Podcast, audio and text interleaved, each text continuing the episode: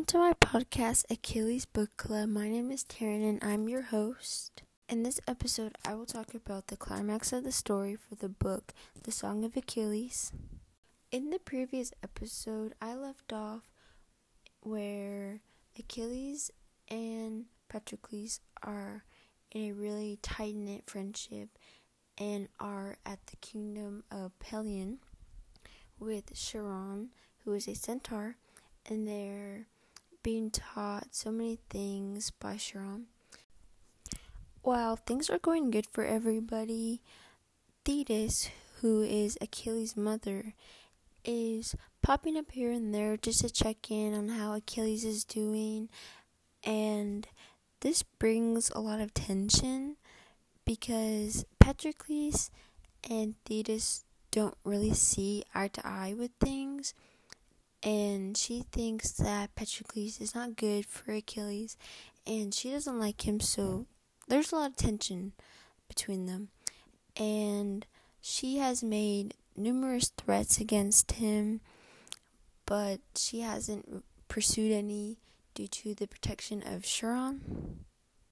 Also, while all of this is going on, Helen from Sparta is still captured and hasn't returned to her homeland. So the war that is being waged is still taking place, and Thetis does not want Achilles to go. She's very terrified and scared and says that he's not ready, he's still in training, and still needs to learn many things. All of a sudden, there is a guard from Phthia that comes to Pelion and delivers a note from Peleus. And in that letter, it contains that Peleus has ordered for Achilles and Patroclus to come back to the kingdom to discuss some things. They do as they're told and make the trip back to Phthia And when they arrive, they meet Peleus, and he is Achilles is told that he has been requested to go fight in the war, and as a scared mother, Thetis takes the action and steals or takes Achilles to the island of Skyros in the middle of the night with no acknowledgement of any other people.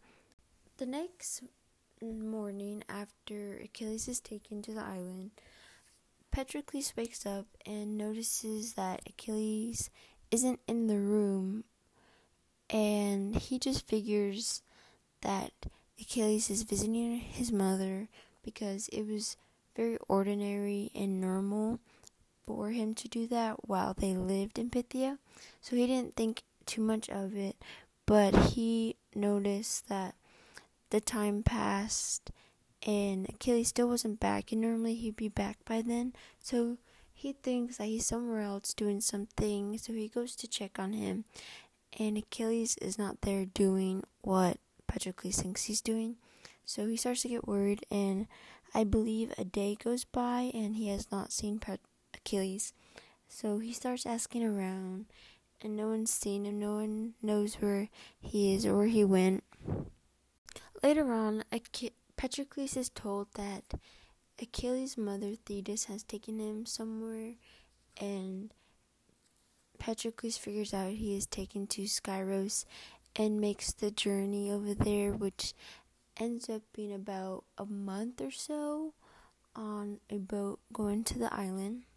After the long month journey, Achilles arrives at Skyros and is greeted by a princess and he is just really eager to find Achilles.